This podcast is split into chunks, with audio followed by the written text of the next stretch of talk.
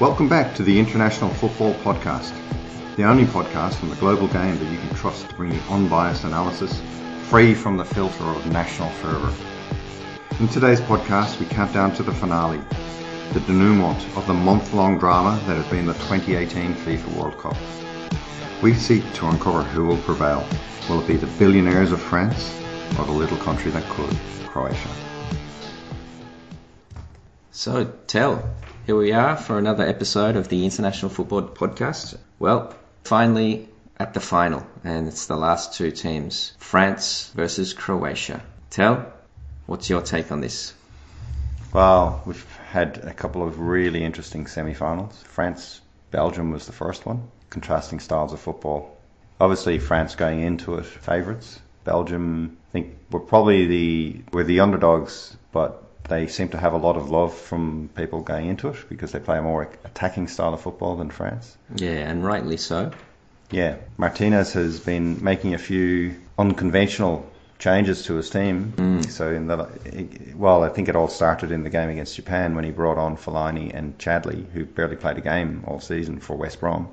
He was injured for most of the season. And then he had a falling out with the manager because he wanted to leave. After that, he didn't get a game. Yeah. And Fellaini also didn't play a lot for Man United. But he does have a role there under Mourinho. I'm not the biggest fan of Fellaini. Yeah.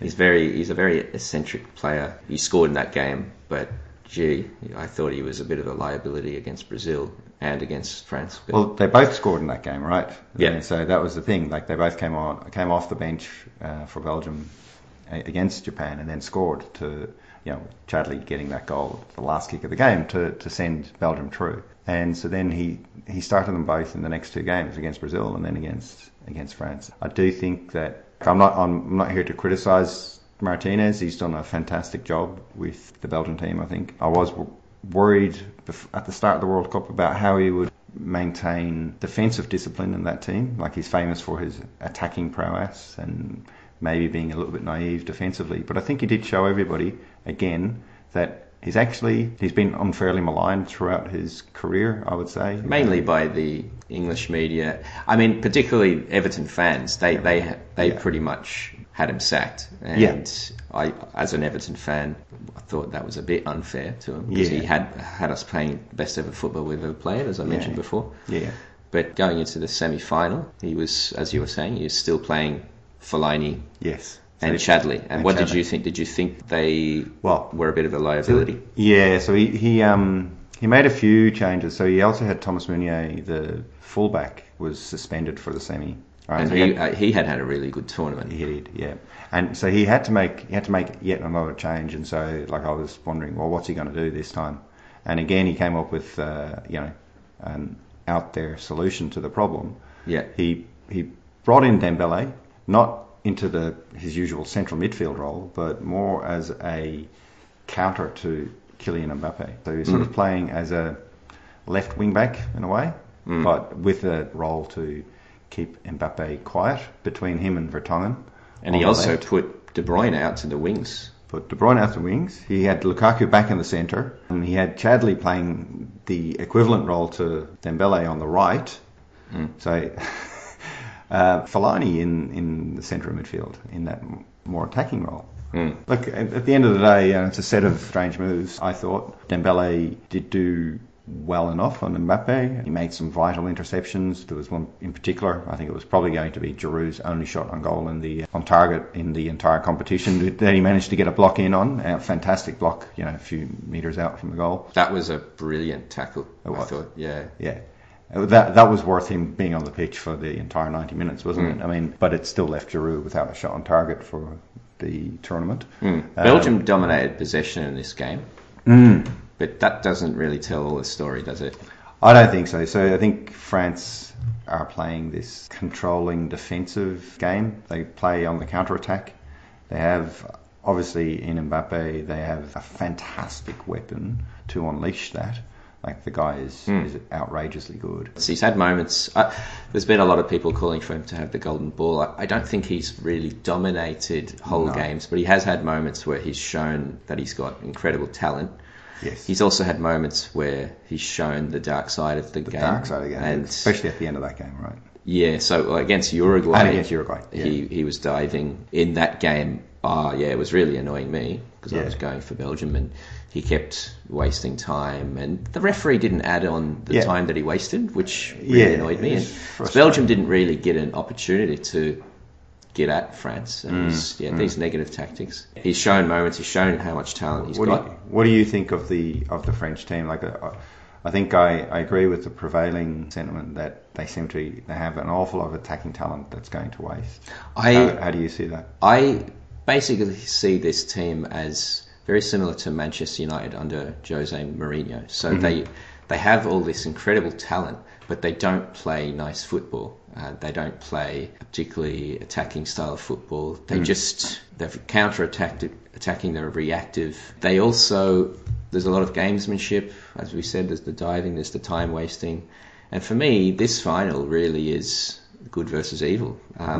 Good being Croatia and evil being France. Yeah, in the football sense, I mean, I think one team you can definitely accuse of being more anti-football. And, along with the rest of the football world, I'm just shaking my head at why Deschamps is doing this.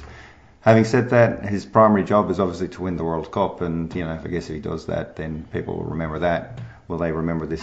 But they won't remember this France team for in the same way that we remember some of the great attacking teams of the past, and they really could. I mean, they have an amazing array of talent, and in players like Kanté. I mean, I think Kanté and Griezmann for me have actually been the two best, the most consistent French players. I mean, Mbappe has been brilliant, but in isolated parts. I don't think, like you said, he hasn't dominated games, but Griezmann I think has controlled the French forward line. And Kanté has done what Kanté does. He's done the work of two men and kept France's defence completely safe. Barcelona apparently interested in securing his services. Kanté. I think he'd be brilliant for them. He'd be brilliant anywhere. I mean, he is such a great player.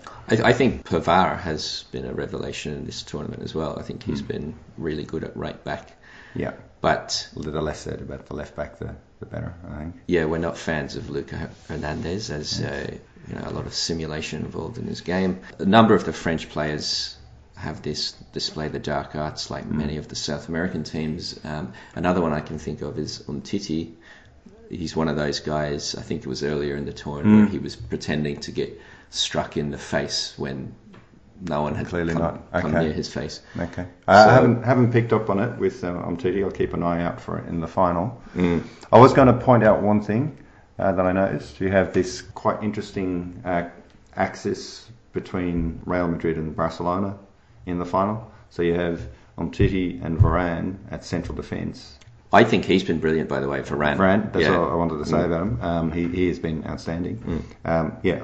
So you have this Barcelona central defence for France, and you have Barcelona Real Madrid central defence, and then you have Barcelona Real Madrid midfield for Croatia, who'll be coming up against them, and Luka Modric and Rakitic. I did see a lovely quote from Rakitic, actually. He's always saying to Modric that he is more Kool-Aid than he is. Kool-Aid, the Barcelona fans call themselves Kool-Aid. So Modric grew up loving Barcelona and always wanted to play there. I was... As a Tottenham fan, when he was at Tottenham, when I knew he was leaving, I was disappointed that he was going to Real. I really hoped that he'd end up at Barcelona. I thought he was absolutely the natural successor there to Javi. He's definitely more of a Barcelona type person, isn't he? He's got that good elvish quality. Yeah. So Rakitic says when they play against each other in La Liga, when he gives them a shirt at the end of the game, he always says, and now you have a shirt from your favourite team. But I just can't say enough good things about that Croatian team. I think it was wonderful to watch them come from behind and beat England the other day.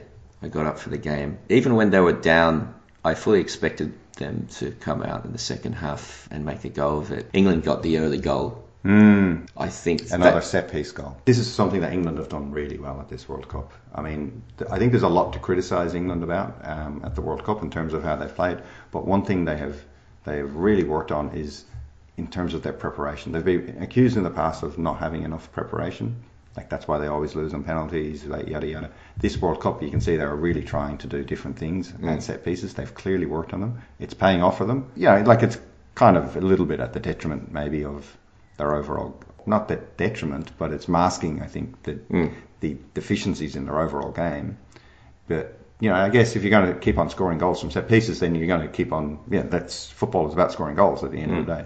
But well, yeah, pretty much every time they went ahead in this tournament, they sat back and they tried to make it very difficult for teams to create chances. And so all of those games were a bit tedious to watch, the Colombia match, the Sweden game, the first half of this match. But then quality told in the second half, where you had Modric just take control of midfield. The thing with Croatia that I think is a defining characteristic is every single player, even their wingers and fullbacks, are so good in the air. So any 50-50 ball they're challenging for in the air, they are more likely to win it. Yeah. And they've got these technically brilliant players in central midfield. Yeah, but you're right. I mean, the Croatian team in the air, and you pointed it out to me before the game, so I was really watching it. And yeah, you could just see an aspect of their game it is. The other thing that I was just astounded by in this game was the sheer football technique that the Croatians possess from every single player. Like, when they're defending, they take the ball under control in a really tight space, and they will play it out. They show no fear in that. They have complete confidence in their capability to play football from every single player, and they'll play it out. Like you say, they do play a heavily crossing style of football, which it's kind of maybe a little bit inefficient and a little bit old school, but they're actually really good at it. And I do think it could be a way to get at France, because France, it's actually an unusual style of football, right? To be able to be so good at football, right? First of all, right? That technically they're actually all excellent footballers, but then to use this crossing tactic into Mandzukic and you know, Kramaric and you know, you have Perisic coming in as well. Like, such a good player. Oh, he actually had a slow start to this World Cup. But he was one of the reasons, if you remember, at the start of this World Cup, I predicted Croatia as my dark horse. You predicted Belgium as your dark horse, and they've both done very well. Yeah. You know, Croatia may not win the World Cup. I wasn't expecting it to win it, but I think that's pretty good predictions from both. But I was just basing it on players like Perisic. I remember at the last Euros, he was brilliant, and I thought, wow, what a player. Yeah. And he had a bit of a slow start in this tournament, but he's come into it, and he was involved in both the goals against England. He set up the second one for Mandzukic, and he scored the first. And yeah, he's a winger who's very skillful, but he's so good in the air. He's tall and he just wins everything in the air. But I mean, I was really surprised that England were favourites for this game. I mean, I had watched them both quite a bit, and I think for me, I had picked England for this. Just and it was purely based on the, like, I just could not believe that Croatia could do it again. They've played 120 minutes in the last two games. Modric was knackered after the Russian game. He was. And they had less recovery time as well. Like they had a day less recovery time compared to the English. The English are younger. They should have been fitter. But maybe experience told, you know, Croatia were a bit older. The other thing was Versalico was injured, and they were saying he wasn't going to play, and you could see that he did play, but he was clearly unfit, because in the first half those crosses weren't working. I think I counted 5 or 6 times when he put cross into the box, and it just didn't go near a Croatian player. In the start of the second half, those fullbacks pushed up a little further, and finally he got a cross onto the head of Perisic that ended up in a goal. Well, it was the foot, wasn't it? Oh, onto the foot, Because there was a bit of a controversy on Twitter, high foot, blah blah blah. Yeah, and this is the saturation of the English media, and all this. It's coming home has been a bit tedious as well. Yeah, I mean, look, I've got loads of English friends, right, and I love them all dearly, but I think they maybe don't quite see this from other people's point of view on this. That, you know, like I've actually had quite a few debates now with people about they're telling me, oh, you don't get it, it's coming home, it's ironic, you know, we're actually self-deprecating, blah, blah, blah. And, yeah, obviously I can see that kind of is, but, you know, when you repeat the same joke a billion times, Ken Early actually wrote a great article about this in the Irish, does he, in the Irish Independent or the Irish Times? I can't remember. Anyway, check that out. He describes it's a brilliant article, actually, just that, you know, it does eventually lose its power of irony and so on when you say it a billion times, and it's then it's spread around the world, and it loses, as it spreads, it condenses and it loses all of that nuance.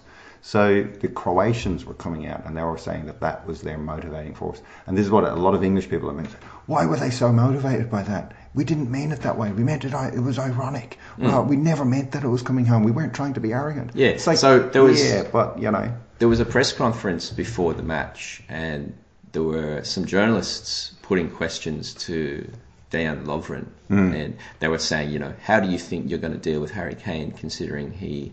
scored so many goals against you in the Tottenham against Liverpool game, and he didn't like the, you know, this kind of inquiry. And you know, a lot of English journalists are famous for that kind of thing. Like they seem to be suggesting that look, you know, this will be an easy day for Kane. Can I just jump in there for a second, just in defence of Lovren, right? Like I'm a Tottenham fan, and I loved it when Tottenham hammered Liverpool in that game, right? And Lovren came in for an extraordinary amount of criticism. He was then hung out to dry by his manager, who brought him off. But it wasn't actually, I'm going to say this now, it wasn't Lovren's fault for those goals. It was his fellow defenders who put him in desperate position. So he had no covering. He was trying to do the work of two men, and he couldn't do it. There was an awkward bounce of the ball, and yet Kane went through, and he scored a fantastic goal, right? It wasn't all Lovren's fault. And yet, the whole narrative after that became... Lovren has had the worst game ever seen by a defender in the history of English football. Well, did you actually watch it? He didn't. Anyway, you know, this was becoming a bit raging. No wonder they were motivated, though, the Croatians. Yeah, because they really felt like this pressure. But maybe there was a little bit of not being native English speakers. Maybe they misunderstood that a little bit. It's coming home to be a kind of arrogance. Yeah, I think you have to put it in that wider context. I mean, for people outside of England, one of the unfortunate but true things about English football and English national team, right, is that it is associated with right-wing nationalism, violent right-wing nationalism, right? Now, that has, thankfully, in this World Cup, not really reared its ugly head. Now, that could be as much to do with the Russian police. I think people... Not as many English fans travelled. Like, they knew that, like, the hooligans, small minority of English fans, knew that they would find it very difficult. And I think authorities have done a lot of work on it, on trying to rip that out of the game. But that is part of the context for everybody else's, outside of England, understanding of English football. Where everybody is afraid, like they're waiting for the English hooligans to go and cause a riot in some town, like they did in the... Amsterdam. Not a riot, but there was scenes in the friendly in the Netherlands before the World Cup. The Euros, you know, and France, when they had running battles with the Russians. I mean, like, it happens at every major championship that England are in. That happens at friendlies, like you said, Lansdowne Road in 1995. They, you know, caused the game to be abandoned. It's pervasive with a minority of people. And I will keep on stating that, but it is part of the context for people outside of England. So when you see it's coming home, you associate that with nationalism, part of it. So yeah, it's kind of a different experience for people outside of England. I mean, that's another issue, I think, to the point I was getting at before, which was that when you follow football, when you follow Twitter, when you follow podcasts in the English language, the vast majority of them are through an English filter, through the filter of someone English, and so we get exposed to a lot of this unrealistic hype around the England team. And it's a bit annoying. So on ATV, I think Roy Keane is one of the panelists. Personally, I'm not a big fan of Roy Keane. I think he's really entertaining, and you know, sometimes he's right. I think he can a bit of a bully at times. A bit belligerent. Yeah. I thought what he said on that panel was spot on. Like from a football sense, yeah. So he just said on national TV, you're all, to the other panelists who were English, you know, you're all getting so excited about the English team, not thinking about the semi-final, you're already thinking about the final, you know, exactly. You're not even through the semi-final yet. Yeah. So I thought that was spot on. Yeah. Okay, so tell France, Croatia, who's going to win? It's a tricky one. I mean, France are definitely the favourites, the big billion-dollar team up against the tiny, smallest nation of Croatia. All logic dictates that France should win this. They have played very solid football, the sort of football that wins your tournaments. I don't know if I'd agree with that. So I think they've been really average, actually. Yeah, but they just look like they can keep on stepping up a gear. They haven't been in trouble at any point, you know what I mean? I don't think they're a great team at all. Sure, they have some great players, but I think Croatia have played like a very good team in this tournament. Don't think France have, and I don't rate their coach. I don't think they've really had a testing game. Like it was just a bit disappointing that Belgium never really put them under pressure for long periods. I think they've definitely had more testing games than Croatia have had so far. I mean, Croatia have struggled against teams of lesser quality than France have played. They played against Uruguay. Okay, Uruguay without Cavani. Again, but Uruguay didn't impress in that game. Yeah, but Uruguay were a tougher opponent than Russia. They played against Belgium. Belgium were a tougher opponent than England. I think they've had to do more to get there, and I think they haven't. I think they have more to give. That's all I'm saying, really. I mean, I hear what you're saying. So Croatia have been obviously underdog come good. They played probably their best football in the first game and in the last game against Argentina and then against England. In between, they played well. They knocked off their bogey team in Iceland. But I just think if France wins this World Cup, it would be probably the most undeserving World Cup victory in history. I can't think of another case in point where a team that were so average. I mean, average in how and what sense? Just in every game they've played, they haven't particularly looked like a dominant team. Maybe against Argentina, they had moments against Argentina where they're just outrageously good. But yeah. Like that I game against Australia, for example, it was an even game, and you were talking about Australia here. And they've done enough every time, though. They've done it enough, but it hasn't been. It hasn't been attractive to watch. It hasn't. Yeah, we're not talking about whether it's attractive. You're talking about whether they're going to win. They've won the games. Yeah, but for example, Italy probably were a similar team in 2006, but they actually deserved to win that World Cup. I thought like they deserved to beat Germany. This is the thing. This French team is playing in an Italian way. They're doing just enough. They'll get the goal. And then they'll kill the game. I think it's noticeable because they have such great talent in their team and they're not utilising them. It's just, I can't think time where I really didn't want a team to win in the final as much as this. All right. I don't feel quite that strongly, I don't think, but I absolutely do want Croatia to win, a nation of 4 million.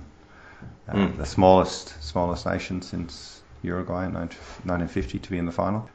Actually, one thing I don't think we've even really touched on about the Croatians, just how are they actually here? Like if you look at over the last few years at the international level, we have seen countries outperforming, but generally they've had national programs behind them. So, you know, when Iceland outperformed, Belgium outperformed. You know, and what they've done is they've put in these national programs to improve the game from the ground up. Croatia has not done anything like that. If anything, they are in complete disarray at a football organisation level. Yeah, they just have brilliant natural footballers. That's right, brilliant. Yeah, Dinamo Zagreb is about the only thing that they have going for them. Strong footballing culture. People just live for football there. Yeah, and they've just got a generation that plays together really well. Oh yeah, but they consistently every generation produces these players of the highest quality. I mean, the last generation it was Circa and Prosnečki, and now it's Modric and Mandzukic. There's just the number of really good footballers playing at top clubs from that little nation. Yeah, it's not just Croatia, it is that area, the former Yugoslavia, that just keep on producing naturally gifted, amazing footballers. I'm going to go with Croatia. I've got money on them. So France are the favourites. Yeah. I've got money on Croatia too. I would totally prefer Croatia win, but France are clear favourites. I think it's maybe a bit surprising that they're such clear favourites because I think, as I said, I don't think they've particularly impressed in this tournament. Comes down to Kanté versus Modric for me. It's a similar team to the 2016 European Championships when France beat Germany in the semis. They ended up losing at home to Portugal when no one expected that. Can that happen again? I think it can. I think this Croatia team is a lot better than that Portugal team, but I guess we'll have to wait and see on Sunday night. You're not offering your final prediction? I'll go with Croatia as well. I've picked them as my dark horse for this tournament, but I'll say on penalties after a 1-1 draw. Interesting. Which would make them have to get through. It would be the third penalty shootout they would have got through. But third penalty shootout, but the fourth extra time. By the way, can I just... One note I want to talk about is Peter Drury. Is he the worst commentator of all time? Goes without saying that, yes, he is. Actually, in that last game, the Croatia-England game, after 20 minutes of watching him, I spent 10 minutes trying to work out how I could get SBS going because I just had absolutely enough of that man. I couldn't bear to listen to him. I turned down the volume at the start because he commentated on the England-Colombia game. Anyway, if you don't know what he's like, just check him out. He's overly, fakely emotive and it's incredibly annoying. So when the when it went to penalties between England and Colombia, he actually said, "Penalties! Penalties! Penalties!" All of his commentary is just full of ridiculously emotive metaphors and cliches. I never want to hear the man again. No. Let's go SBS. And especially when England are playing, it's even worse because he's so biased. Yeah. You can follow us on Twitter at IntFootPodcast, and you can join our Facebook page, the International Football Podcast. Yeah. Give us some feedback. Tell us what you think. Let us know what you think about our opinions. For now, it's over and out from myself, Eamon. And me, Tal.